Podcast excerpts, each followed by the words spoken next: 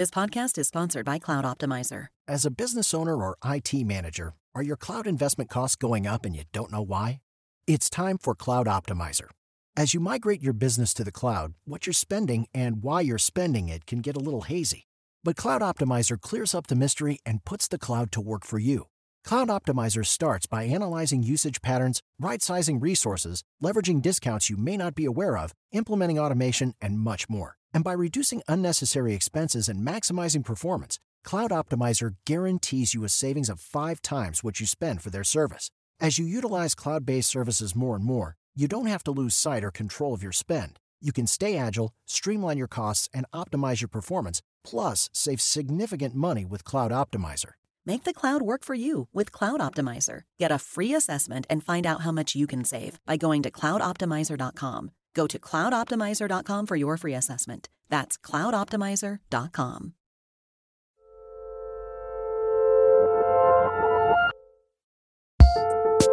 Hello, and welcome to another episode of Working Overtime, the bi weekly advice focused Frasier to Working's Cheers. I'm your host, June Thomas. And I am the tossed salad to June's scrambled eggs, Isaac Butler. Oh, now I want to sing again. Okay. uh, how's it going, June? It is going very, very well. So, what are we talking about today? So, today I want to talk about some advice that was given to me by Slate's book critic, Laura Miller. Now, here it's relevant to mention that Laura is also an author. She wrote The Magician's Book, A Skeptic's Guide to Narnia about C.S. Lewis and the Narnia series. Which is an amazing book. Ah, I have not read it, but I really want oh, to. It's great. Yeah, So- read it. And that was why she was handing out advice to me. So she told me that when she was writing that book, she used a system that is usually attributed to Graham Greene. And it's that six days a week, first thing in the morning, as soon as you've gotten some coffee, maybe a slice of toast into your body, you should sit down and write 500 words. Once you've got those 500 words, you can do whatever you like. You can carry on writing, of course. You can do some research, you can edit, maybe even fall into drunken dissipation, which I believe is what Graham Greene got up to after he'd met his daily target. But writing 500 words is all you absolutely have to do each day. Now, obviously, on one level, this is pretty standard advice. If you're working on something big like a book, you should touch it every day. But there's something very liberating for me in having a specific target. I mean, I know how to write. That's something I've been doing professionally for years, but I haven't written a book before, and it's such a daunting prospect. So many words before you're done. But 500? Oh man, that's easy. What do you think? Well, first of all, June, uh, I imagine that a very specific word count goal is like catnip for you. I mean, it just seems like the like what could be more delicious for you than a specific word count goal. And I agree with you that doing any kind of huge project, you got to break it up into the smallest possible pieces to make it feel manageable. Otherwise, it gets so overwhelming. Yeah. You know, you sort of don't even know how to put one foot in front of another. I mean, you know, it's sort of like that uh, baby steps in the office uh, sequence of What About Bob or something. Yeah. So I think there's a lot of wisdom here, but I do have some particular thoughts about this from my own situation. So when I was in graduate school, transitioning from being a theater director to a writer, I really had to figure out how to have a daily writing practice and how to develop that habit. Uh, for me, it was usually about a thousand words a day, I think, but the actual number almost doesn't matter. It's just that you're doing something every day, right?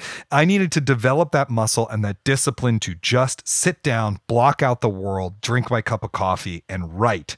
But my life can't accommodate doing that anymore, really, uh, for a couple of reasons. First of all, my projects are research intensive, and it is often not the right use of my time to be writing. Actually, usually I need to be researching them once I've done enough of the research, then write every day for 500 to 1,000 words or whatever. The second is I can't do it first thing in the morning. I have a child and I need to spend the first 90 minutes after I wake up doing things like walking a dog, brewing a pot of coffee, getting my kid breakfast, getting her ready for school. And obviously, uh, you know, my wife and I do that together, but I'm not going to leave all those tasks for her. I, I miss being able to wake up, drink a cup of coffee, just dive right in. You know, get your brain to the page as quickly as possible. But one thing I've had to learn over the last seven years is how to have a writing practice that works around and accommodates responsible parenthood. Greene could have kids and write 500 words first thing every day because he had money, mm-hmm. because of the gender norms at his time, and because he abandoned his family in 1947. And so, you know, part of me is a little skeptical about this advice when it comes to people who might have a more complicated personal life. Yeah, for real. And yes, it's a very pleasant privilege to be able to even consider doing this, at least right now. I want to mention too one other element to this. So, not only did Greene apparently do this himself, he also had a proxy character actually write about it in one of his books. So, in The End of the Affair, his protagonist, Maurice Bendrix, who was himself a novelist, described a very similar method, which included the line I have always been very methodical, and when my quota of work is done, I break off, even in the middle of a scene.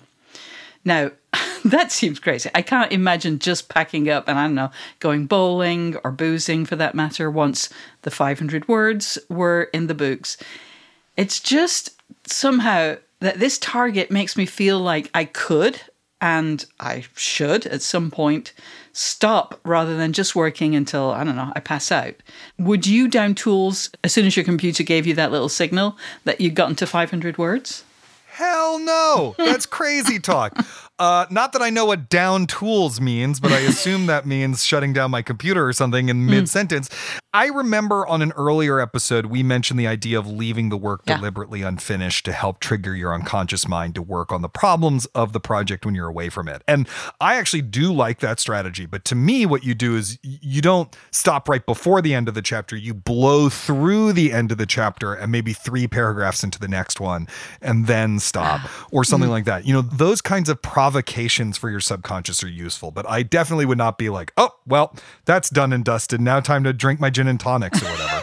Truly.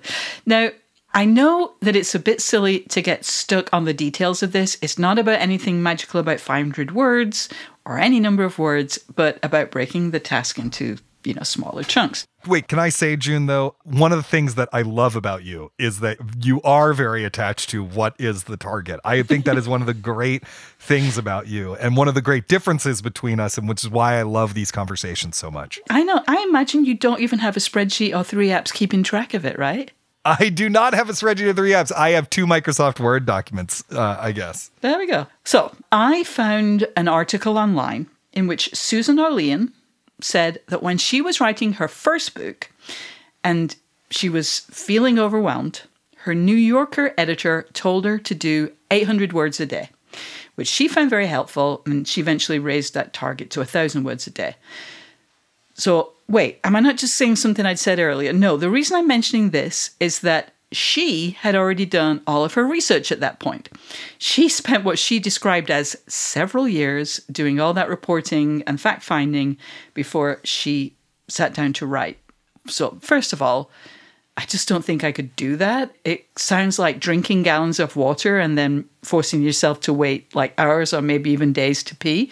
But uh, I am aware as I approach the end of the first chapter that I've written as a more or less full time writer, that I'd already done the research for that chapter, but starting very soon, I'll need to restart that research engine, and I'm worried about losing momentum without the equivalent of a word count and the three apps to keep track of it. And I don't want to feel like a failure because I didn't get to 500, and I don't think that, certainly not at the beginning, that I can write as I research. So, Isaac, pull me out of this uh, cycle of despondency. Well, the first thing I'm going to say is that it's going to be okay, June. It really is going to be okay. You are going to figure this out. But the problem, I think, is that you're trying to figure it out in your head. Yes. And it's not a problem that's solvable cognitively. Mm. It is a problem that is only solvable experimentally and experientially. You just have to try some shit, and not all of it is going to work. But then you're through that, you are going to find a process that's going to work for you to solve this problem. So, for example, it, it is definitely not going to work for you to like research research in the afternoon and then write 500 words about whatever you research. A lot of that writing is going to be completely pointless or kind of feel plagiarism y or whatever. Exactly, exactly. I know that I've mentioned a few times uh, on this podcast about how I did the first part of the method one chapter a month, right? And broken up into research, outlining, and then writing. That worked really well for part one. Uh, and I'd recommend you give it a shot and see what you think. But once I got to part two, for whatever reason, it just hit me. It was like a bolt of lightning. You have to do most of the research of the whole part before you sit down and do it. Doing it that way is not going to work anymore. And that was really true. And you know what? It was kind of weird to not really write for a couple of months, but then you get to do it and you like sit down, you're like, I just wrote a 7,000 word chapter in one day Oh or, you know, whatever it is. You know, Wow. you, there, there is a thrill on the other end of it, but that approach wouldn't have worked for part one. I think you just have to I know this is going to be hard. Let go of the target for a moment of 500 words a day or whatever, Mm-hmm. or maybe set yourself a different similar target for research, 200 pages of read a day or you know whatever it is. yeah. But just I'm just going to say this and this is not just for you. I'm speaking to myself here and to anyone else listening. It's all writing. All of that is writing. Sitting there and reading research is writing. Thinking about the project is writing. Going on a walk is writing. There are all sorts of things that are actually writing that do not look like what we in our culture calls writing. And if you get overly fixated on the act of generating words in a document, that way madness lies. I think Laura's advice is really great. I'm not actually saying anything negative about that. I, Yeah. I'm saying I miss being able to practice that. But there are going to be times in your process when you cannot actually put words on the page, where that is not the most useful part of your time. And so you have to learn to love and appreciate all of it as part of writing. Yeah. Well, first of all, I feel seen. So thank you for that, Isaac. And that makes a lot of sense. Okay. One more kind of aspect of all this. I promise we'll leave Graham Greene alone pretty soon. I mean, he's one of my favorite authors. So yeah, we can I mean, same, same, to be clear, but still. One of the things that computers have made possible is what I think of as modular writing. That's where you don't try to write the next 500 or however many words each day, but any 500 or however many words each day. In each writing session, you focus on a particular theme or event or person, and then you figure out where that piece of writing belongs later. The writing doesn't have to be sequential, in other words. Um, the writing program Scrivener encourages this approach by making it easy to move chunks around, compile them in different ways. But Scrivener certainly isn't necessary to do this. I don't use it. Do you ever write that way? You know, there are a few things that I wrote modularly in the method. It is almost entirely written in chronological order from beginning to end, one sentence at a time, you know. But there were things where, particularly in part two, if I remember correctly, where I wrote that way. So, you know, I had done a lot of research about uh, Broadway in New York City in the 20s when Stanislavski arrives. And I, I just felt so full of that that I just wanted to sit down and write those five paragraphs. And so I did. And then I went back to researching other things. Those five paragraphs, it's I don't know that it's exactly five, but and then when I got to that chapter, I was like, oh right, I have that in this, you know, Google Doc. And I just, you know, put it right in and then smoothed it out. Yeah. And then when revising the book to editor's notes, of course you're writing modularly because he's saying, Yes. "Oh, you neglected to talk about or describe Stanislavski's death in the draft you gave me." And I was like, "Oh, whoops! Better go uh, write those three paragraphs." So you know, sometimes that stuff happens. I don't generally work that way. Only because my brain goes to structure so early in Yeah. the writing process that I usually know where things are going to go or have some general idea where things are going to go. And so it's just easier for me to just go from beginning to end. Yeah. But I do think that if you're stuck, this is 100% what you should do is just write something. And often if I'm doing a freelance piece, that's what I do. I have a whole bunch of notes in the Notes app in my phone, which are ideas in no particular order uh, other than when they came to me. And I copy those ideas into Microsoft Word or Google Docs if I'm on my iPad. I pick whichever one I feel like I have the most to say, and I just flesh it out until I hit a wall, which might even be I'm in the middle of a sentence, then I just type, this sucks, this sucks, this sucks. and then I find another one of those things that's organically grabbing me, and I do it again. And then usually you start to see, oh, this is how you transition from this into this, and this is what you need before that. And the piece kind of evolves out of that. Most of my freelance writing stuff these days kind of works like that. Wow. I mean, the, the other part of that is if you do this kind of modular writing, it kind of forces you into editing brain a little earlier than you might want to, even though you know your first draft is not, you know, the full complete, it's a draft. You need to have a sense of where it is going to go because you still need to know if there are any big holes that you need to fill. You don't have to fill them then, but it's good to have a sense of that kind of thing. So it just kind of pushes that maybe a little earlier in the process. Yeah, totally. I mean, that I found a similar thing when I was handwriting chapters and then right. typing them up is that, you know, you start revising immediately. You're not going to type up exactly what you handwrote, especially because in my case, I couldn't read all of it. uh, you know, so you're going to start revising in the middle of that anyway and start to think about where things are going to go next in a way that I find really useful. All right, well, let's take a break right here and we'll be back to talk about more aspects of Laura's advice. What's the best way to learn a language? Immersion, living where the language is spoken and using it every day in everyday situations. But if that's not on the cards this year, you can still learn a language the second best way, and that's with Babbel. I've used apps in the past to learn new languages, but when I came across Babbel, I wondered if it could help me refresh my knowledge of a language I once spoke well, but was now a little bit or quite a lot rusty. I have to say, I was impressed. The advanced lessons were really useful, tips and idioms that can help with in depth conversations on topics that I can actually imagine chatting about. Babbel's quick 10-minute lessons are handcrafted by over 200 language experts to help you start speaking a new language in as little as 3 weeks. Babbel is designed by real people for real conversations, and the tips and tools are approachable, accessible, rooted in real-life situations and delivered with conversation-based teaching so you're ready to practice what you've learned in the real world. What's more, all of Babbel's 14 award-winning language courses are backed by their 20-day money-back guarantee. Here's a special limited time deal for working listeners. Right now, get up to 60% off your Babbel subscription, but only for working listeners at babbel.com slash working. Get up to 60% off at babbel.com slash working, spelled B-A-B-B-E-L dot com slash working. Rules and restrictions may apply. Howdy, listeners. Isaac Butler here. Uh, we love hearing from you, whether it's about tips for approaching big creative tasks, maybe things you've done that worked really well that you want to share with other listeners, or problems you're having that you need advice on. Whatever it is, please get in touch to talk with us. You can email us at working at slate.com, or even better, you can call us and leave a message at 304 933 9675. That's 304 933 W O R K. All right, back to the show. So, Isaac, the occasion for Laura sharing this advice with me was that I was leaving my day job to focus more or less full time on writing. And that actually is the tricky bit of this, right? Because very few people can do that, I suspect. Certainly not in the prime of life. So, let's talk about the things that we have to or can do to make it possible to write this magical 500 words a day.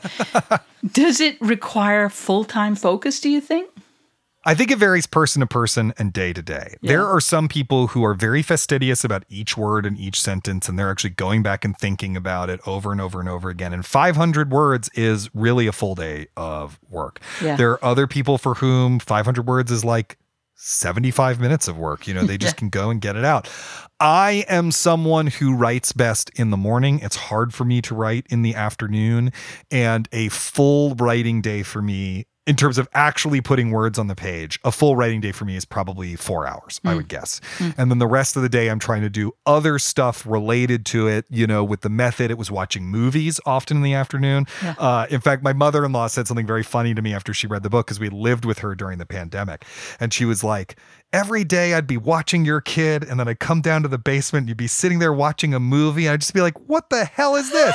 but now I understand why you had to do that and it was all worth it. I just thought that was really funny and really Amazing. sweet. But yeah, so I, I think it depends. I do think that you need to clear the decks as much as possible until you figure out what your pace is kind of like. I think that, especially when you're first starting out, trying to clear your schedule as much as possible is great to figure out what you actually need, because that's really what you're doing is learning what you actually need. I think it's really good to try to plan some stuff to keep refreshing yourself creatively that might not be immediately relevant to your project, whether it's going to a gallery, having mm-hmm. coffee with a smart friend and talking to get you out of yourself, going to a movie, reading a book for fun, whatever, having some time in the week to do that that. But you're going to have to learn when you work best and then structure your day around that. Obviously, whatever change you're able to make, it doesn't have to be a forever change. You know, in journalism, it's relatively common for staff writers or editors to negotiate a book leave that typically ranges from maybe eight weeks to six months. I think half a year is about the longest I can think of. And I suppose those are less common, to say the least, outside of journalism. But I get the sense also that more employers are becoming open to workers taking sabbaticals away from the workplace, whether that's to take on some kind of big creative project or just to rest and recharge. Is that something you've ever done? Well, I've been mostly freelance during yeah. my uh, postgraduate school life. You know, I worked for an anti discrimination think tank doing writing and strategy for them shortly after I left graduate school. Mm-hmm. And I was trying to make that work while writing and preparing to direct Real Enemies. Mm. And while Anne was pregnant, mm-hmm. and at some point it was just all too much. And I had to be like, I can't finish the show and be a parent and do this job. It's not fair to any of those things. And I actually had to leave that job. And I, you know, I left it on very good terms. I'm still yeah. very close friends with those folks, but that was tricky. I would say the closest I've come recently is for the last six months of writing the method, I did not freelance. I think mm-hmm. I wrote one piece for Slate, uh, maybe two. And that was really scary. I was really worried that people would forget who I was. And then by the time the book came out, uh, no one would remember who I was and want to buy it, or you know, Forrest would forget who I was in assigning pieces. I mean, I just had a lot of anxiety and paranoia yeah. about that. But first of all, that did not happen. Thank as soon as I was ready to write again, people were happy to have me. It really wasn't that big a deal. And also, I still had this show to do, which kept yeah. me in sort of regular touch with the creative world around me, and I think was really valuable during that time. Yeah, no, I I it, I think it's good to have a little bit. Like it's great to have time, but it's also good to have a reason that forces you to get out of yourself. That feels really useful. Yeah, and structure is also helpful, right? It's yeah. like I know that Thursday afternoons I'm going to be recording the banter for working. Yeah. You know, two out of every three weeks. I know that if we have an interview to do, it's probably going to be Thursday or Friday. Mm-hmm. You know, and then your week just sort of falls into place around that. Right. It's a little bit of structure which feels very useful. When I was contemplating taking a book leave, I asked a few colleagues who had taken one what they'd learned from theirs. And the response that most struck me was about timing. Someone said that you need to have a pretty good sense of what the book will look like before you take that precious break. You know, it seems so precious. It maybe that makes you treat it in cotton wool and kind of messes with your head a bit, I think. But you want to get the flailing around and figuring things out, which sure is going to happen all through the process, but especially at the beginning, the more of that you can get out of the way before you get to the wonderful luxury of uninterrupted focus time, the better. I think that's incredible advice. I think that's totally true. It's much the same way as we were actually talking about on the last working overtime that it's really helpful to know how you're going to use your work time. Yeah. Instead of sitting down and being like, "Oh, now what do I do?" You know, end your day the day before figuring out what you're going to do first thing in the morning. It's sort yeah. of the much grander version of that. I think once you're dealing with all of that freedom from a schedule standpoint, if you're also dealing with sort of unlimited freedom from a creative standpoint, it is very hard to maintain the discipline and the drive and the focus to keep moving forward. And that time really is precious. And so just knowing what you're going to do with it and what you're planning to do with it, uh, even if you deviate from that, you know, having a clear idea is just going to really, really help. Sometimes I really wish I'd had twins so that I could call them discipline and focus. That would have been so amazing. Maybe I'll have just two cats. Two cats named I'll just get some, I'll just get another cat and change Kipper's name. Yeah, cats don't know their own names. They're idiots. They got little pecan brains in there. That's right. No, they're very, very smart. All right, that's all the time we have for this episode. But before we go, why not make it a regular practice to listen to Working at least once a week? If you like the show, don't forget to subscribe wherever you get your podcasts. And if you have ideas for things we could do better or questions you'd like us to address, people you'd like us to talk to, we'd love to hear from you. You can send us an email at working at slate.com or give us a ring at 304 933 WORK. If you would like to support what we do, uh, why not sign up for Slate Plus at slate.com slash working plus. You'll get bonus content including exclusive episodes of Slow Burn and Big Mood, Little Mood, and you'll be supporting what we do right here on Working. Go to slate.com slash working plus to sign up. Big thanks to Kevin Bendis and to our series producer, the brilliant Cameron Drews. We'll be back on Sunday with a brand new episode of Working, and in two weeks, we'll have another Working Overtime. Until then, get back to work.